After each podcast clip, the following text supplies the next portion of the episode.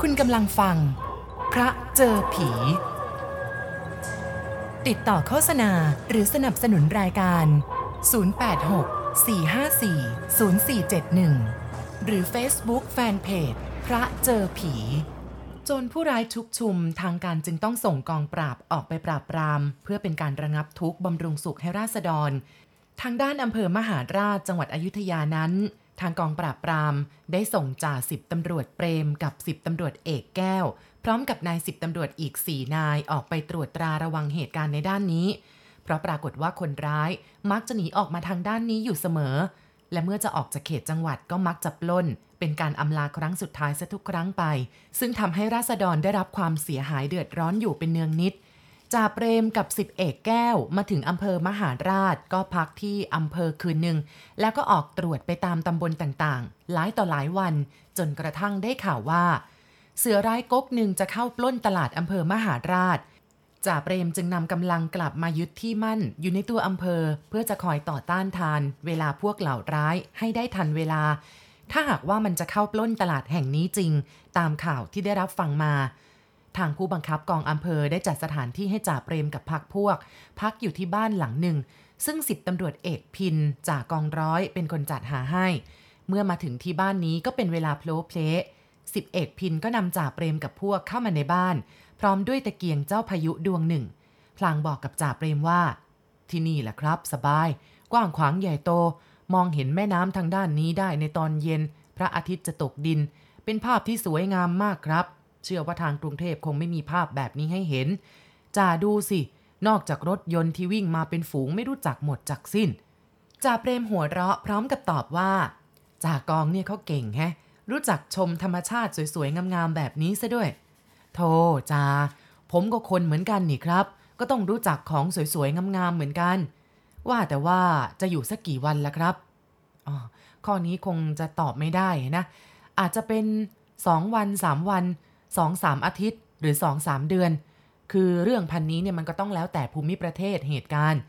ว่าแต่ว่าบ้านใหญ่ ๆ โต ๆ แบบเนี้ยทำไมไม่มีคนอยู่ล่ะครับ อ๋อ เจ้าของเขาอบพยพไปอยู่กรุงเทพอาจาผมเองก็ไม่รู้อะไรมากนักหรอก เป็นแต่ผู้กองบอกให้พามา ผมก็พามาเท่านั้นเอง ถ้างั้น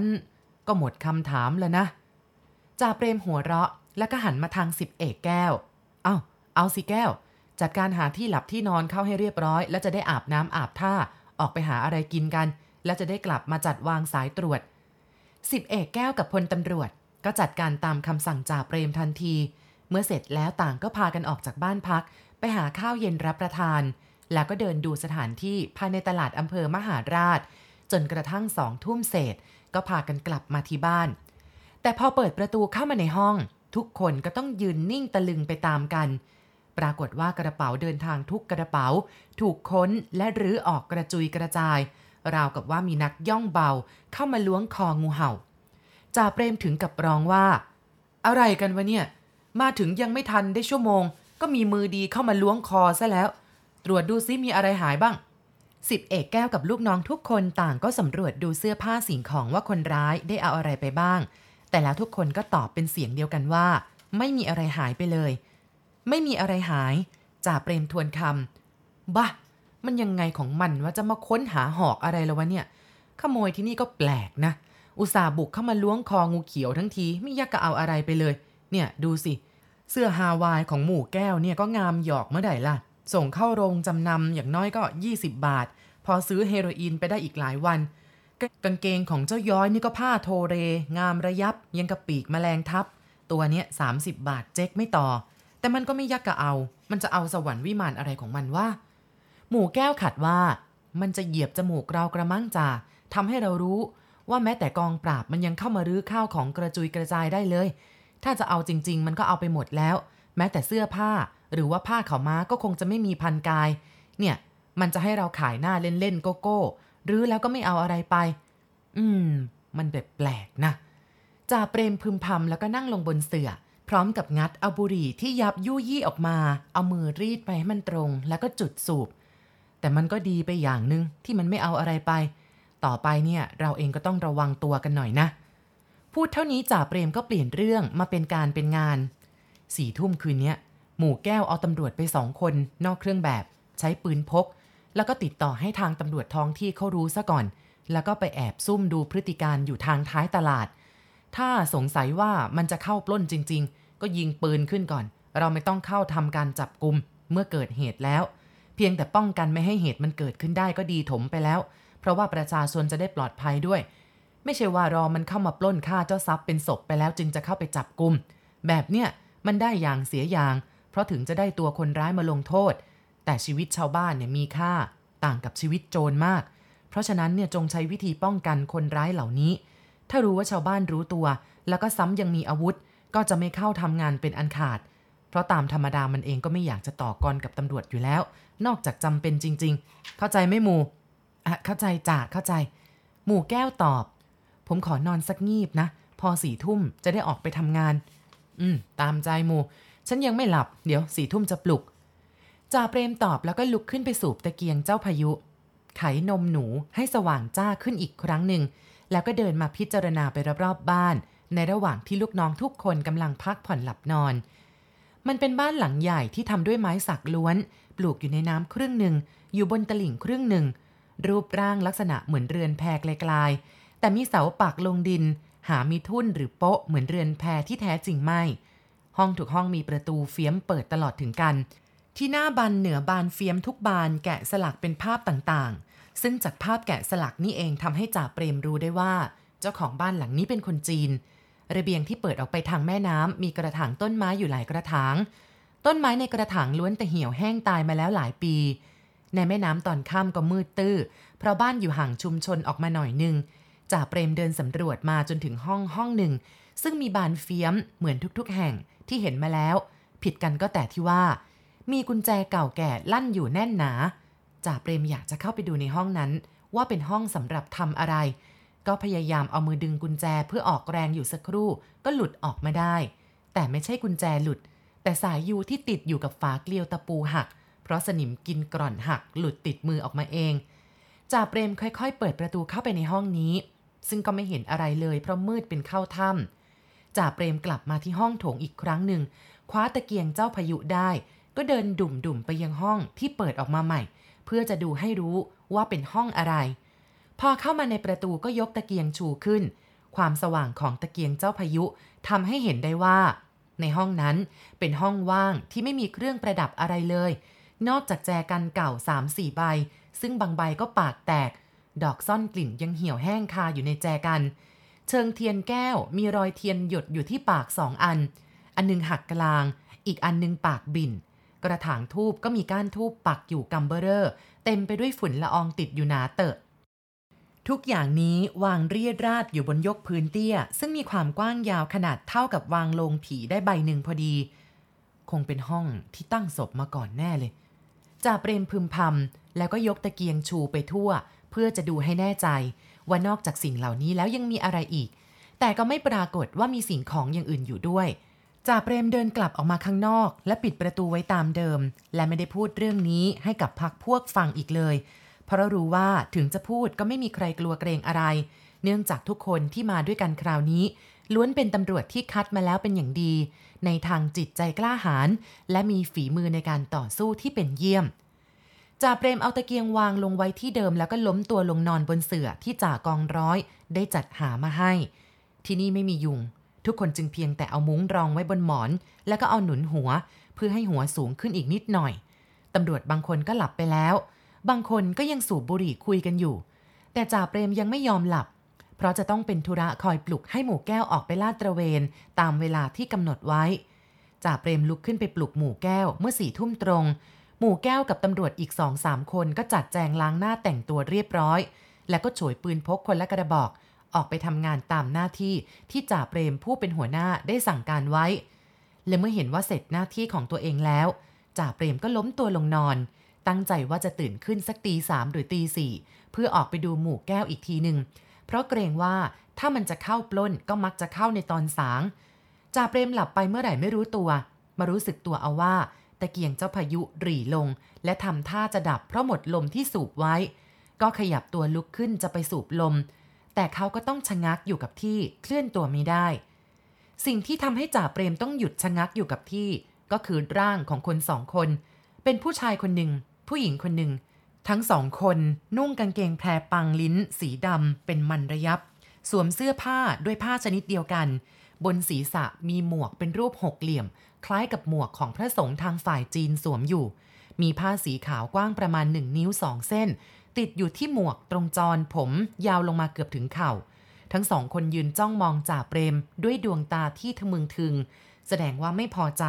แต่ก็ไม่ได้แสดงท่าทางอย่างอื่น นอกจากยืนมองดูเฉยๆจ่าเปรมพยายามจะตะโกนเรียกตำรวจลูกน้องที่นอนอยู่ห่างประมาณสองวา ให้ลุกขึ้นมาเป็นเพื่อน แต่ก็พูดอะไรไม่ออก ชายหญิงคู่นั้นยืนจ้องมองดูอยู่สักครู่ ก็ค่อยๆ จางหายไป ก็พอดีจ่าเปรมรู้สึกตัวได้ว่าถูกจับตัวเขย่าอย่างแรง พร้อมกับมีเสียงตะโกนเรียกจ่าจ่าจ่าครับจ่าเป็นอะไรอะ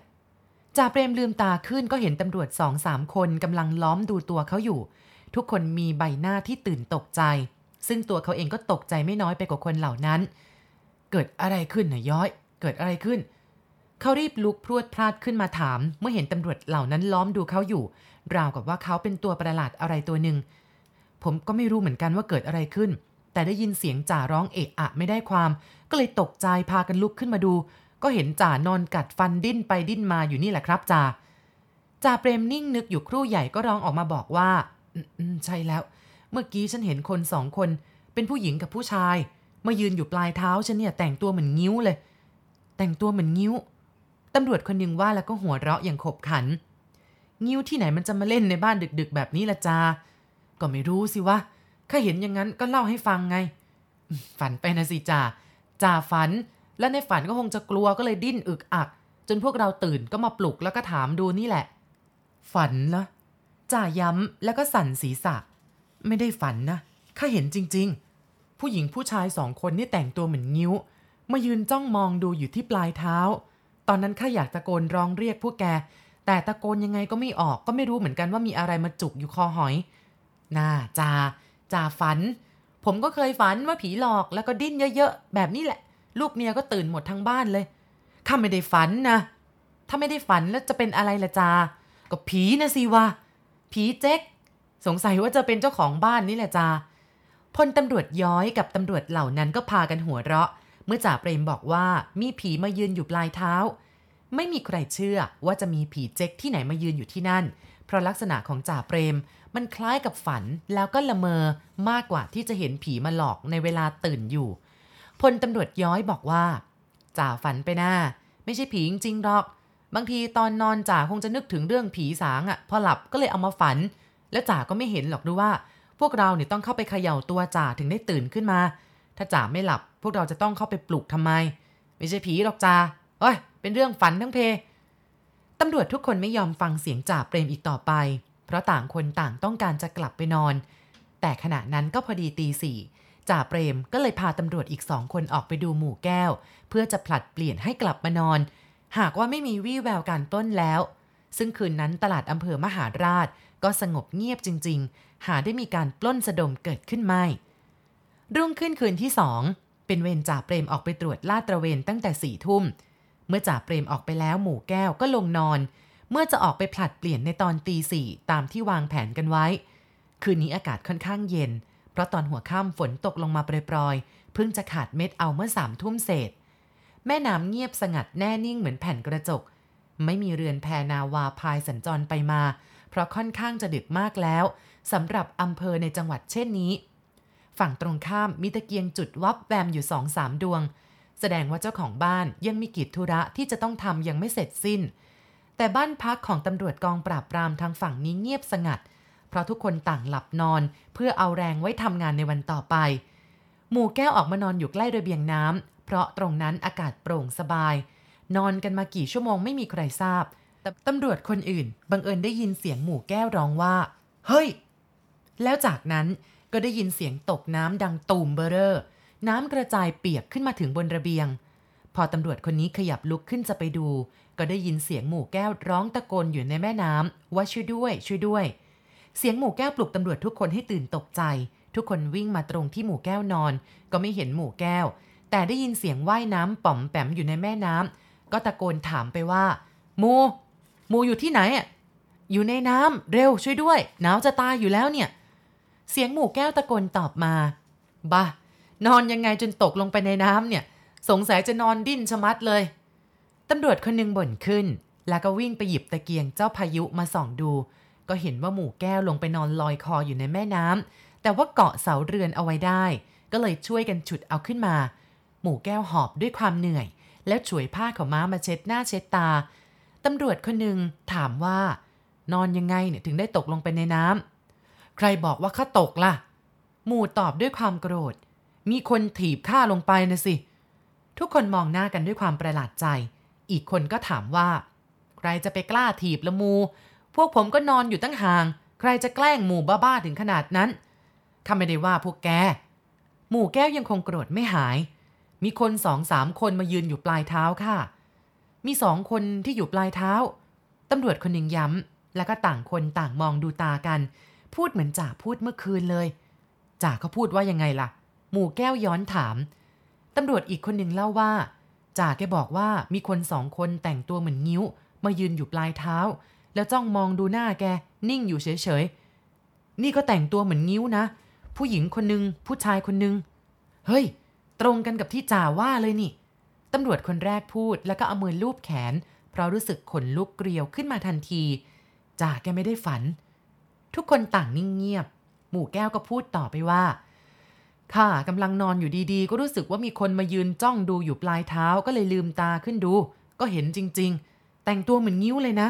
แต่คราวนี้ไม่ได้ยืนดูอยู่เฉยๆ แต่ชี้มือออกไปทางนอกบ้าน คล้ายกับจะบอกว่าให้เราออกไปจากที่นี่ขนลุกเลยอะตำรวจคนหนึ่งว่า แล้วก็เหลียวไปดูรอบๆตัว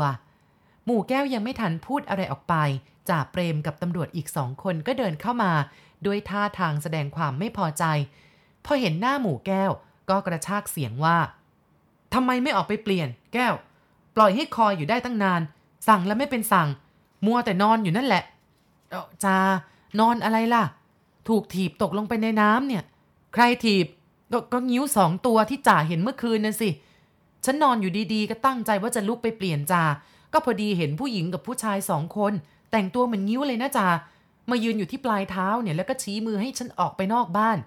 ฉันไม่รู้เรื่องก็เลยนอนเฉยอยู่ มันเลยถีบฉันตกลงไปในน้ำพวกเนี้ยเขาฉุดขึ้นมาเดี๋ยวนี้นี่เอง จ่าเปรมคลายสีหน้าไม่พอใจลงทันที เพราะเนื้อตัวหมู่แก้วยังเปียกโชกอยู่ เขาหันดูตำรวจทุกคนในที่นั้น แล้วก็หัวเราะหึ่ๆหึเชื่อหรือยังล่ะพักพวก หรือหาว่าฉันฝันอีก ไม่มีใครตอบ ทุกคนต่างมองตากัน หมู่แก้ว ก็เอ่ยขึ้นว่า สงสัยจะเป็นผีเจ้าของบ้านเนี่ย ฉันก็ว่าอย่างนั้นแหละ จ่าเปรมเห็นด้วย คงเป็นผีเจ้าของบ้าน แล้วก็คงเป็นคนจีนที่มาก่อร่างสร้างตัวอยู่ที่จังหวัดนี้ ตั้งแต่ครั้งสมัยกรุงศรีอยุธยาโน่น คงไม่ถึงดอกจา หมู่แก้วขัดคอ คงจะเร็วนี่แหละ อย่างมากก็ 5 ปี 10 ปีหรือไม่ก็ 15 ปีนี่แหละ แล้วก็คงจะห่วงบ้านนี้ซะด้วยถึงไม่มีใครกล้าอยู่ หมู่แก้วพูดมาแค่นี้ก็มีเสียงคล้ายกับประตูเก่าๆถูกเปิดออก ทุกคนต่างตกใจ คว้าปืนมาถือไว้ แล้วก็มองไปที่ประตูเฟียม ห้องเก่าแก่ที่จ่าเปรมเคยเข้าไปสำรวจ ก็เห็นว่าประตูเฟียมค่อยๆ เปิดออกอย่างช้าๆจ่าเปรมและตำรวจทุกคน แม้จะกล้าหาญชันชัยขนาดไหน เคยผจญกับผู้ร้ายมานับสิบนับร้อย แต่เมื่อเจอเหตุการณ์นี้เข้าไป ความกล้าหาญทั้งหลายแหละก็สูญหายไปหมด ทุกคนตกตะลึงพึงเพลิด เมื่อบานเฟียมเก่าแก่นั้นเปิดได้เอง และต่างจ้องมองอยู่ที่ประตู ว่าจะมีอะไรปรากฏให้เห็นหรือเปล่า ทีแรกก็นึกว่ามันจะเปิดออกมาเองด้วยกำลังลม แต่หาเป็นเช่นนั้นไม่ เมื่อบานเฟียมเปิดออกกว้างจนสุดบาน ร่างของหญิงชายคู่หนึ่งก็ปรากฏขึ้นที่บานเฟียม มันเป็นร่างที่สวมใส่เครื่องแต่งกายแบบจีนโบราณ แบบเดียวกันกับที่จ่าเปรมกับหมู่แก้วได้เห็นมาแล้ว จะผิดกันก็ตรงที่ดวงตาโตจนทะเลนออกมานอกกระบอกตา ส่วนดั้งจมูกกลับหดหายเข้าไปหมด ริมฝีปากทั้งล่างและบนไม่เหลืออยู่เลยทำให้เห็นเหงือกกับฟันซี่โตได้ถนัด เนื้อหนังบนใบหน้าเหี่ยวแห้ง คล้ายกับถูกย่างไฟ เครื่องแต่งกายแบบจีนโบราณ ก็สีดำเก่าคร่ำคร่า ร่างที่สังเกตได้ว่าเป็นผู้ชาย ยกมือขึ้นชี้หน้าจ่าเปรม แล้วก็มีเสียงห้าวๆดังมาจากลำคอ พร้อมกับกลิ่นเหม็นสาบสางฉุยเข้าจมูก พวกมึงมารบกวนกู กูจะอยู่ให้เป็นสุข กูจะนอนให้เป็นสุข พวกมึงมาทำให้กูไม่เป็นสุข พวกมึงออกไป ออกไป ตำรวจทุกคนได้เห็นเหตุการณ์นี้ทั้งหมด แต่ก็ไม่รู้ว่าความกล้าหาญได้หายไปอยู่ไหน บางคนเอามือปิดตา บางคนก็พยายามท่องคาถา แต่ก็นึกอะไรไม่ออก จ่าเปรมยืนตัวแข็งเหมือนท่อนไม้ หมู่แก้วปากอ้าตาค้างพูดอะไรไม่ออก ดูเหมือนจะหายใจไม่ออกเอาด้วยซ้ำ มึงไป มึงไป ถ้ามึงอยู่ มึงต้องตาย เสียงห้าวๆดัง ๆ ออกมาจากลำคอของนิ้วปีศาจผู้ชายคนนั้นอีก จากนั้นทุกคนก็เห็นว่าร่างทั้งสองร่าง ที่ยืนเคียงกันอยู่นั้น ค่อยๆจางหายไป และบานเฟียมบานนั้นก็ค่อยๆ ปิดสนิทลงดังเดิม บ้านนั้นน่ะเป็นบ้านของอากรหัว ผู้บังคับกองเล่าพลางหัวเราะพลาง เมื่อได้รับรายงานจากจ่าเปรม ฉันก็ไม่นึกว่าจะเกิดเรื่องแบบนี้ขึ้น เพราะมันหายไปนานแล้ว นึกว่าจะไปผุดไปเกิดแล้วแต่ก็ยังไม่แยกกลับไป แต่ก่อนนี่มีคนเห็นเสมอนะ บางทีก็นั่งสูบยาแดงอยู่ที่ริมระเบียง บางทีก็เดินไปเดินมาอยู่บนเรือน อืมเอาละเดี๋ยวจะหาที่นอนให้ใหม่ก็แล้วกันจ่าไม่ต้องกลัวอะกก็ดีครับ ขอแต่อย่าให้ออกมาถีบผมตกน้ำอีกก็แล้วกัน หมู่แก้วพูดแล้วก็โคลงหัวอยู่ไปมา เคยประจนผู้ร้ายมานับครั้งไม่ถ้วน ไม่ยักกะกลัว ทั้งๆทที่มันยิงเป็นหาฝน เจอผีเข้าไปเท่านี้ไม่รู้ว่าเป็นตัวเองหรือเปล่า เจ้าประคุณขออย่าให้เจออีกต่อไปเลย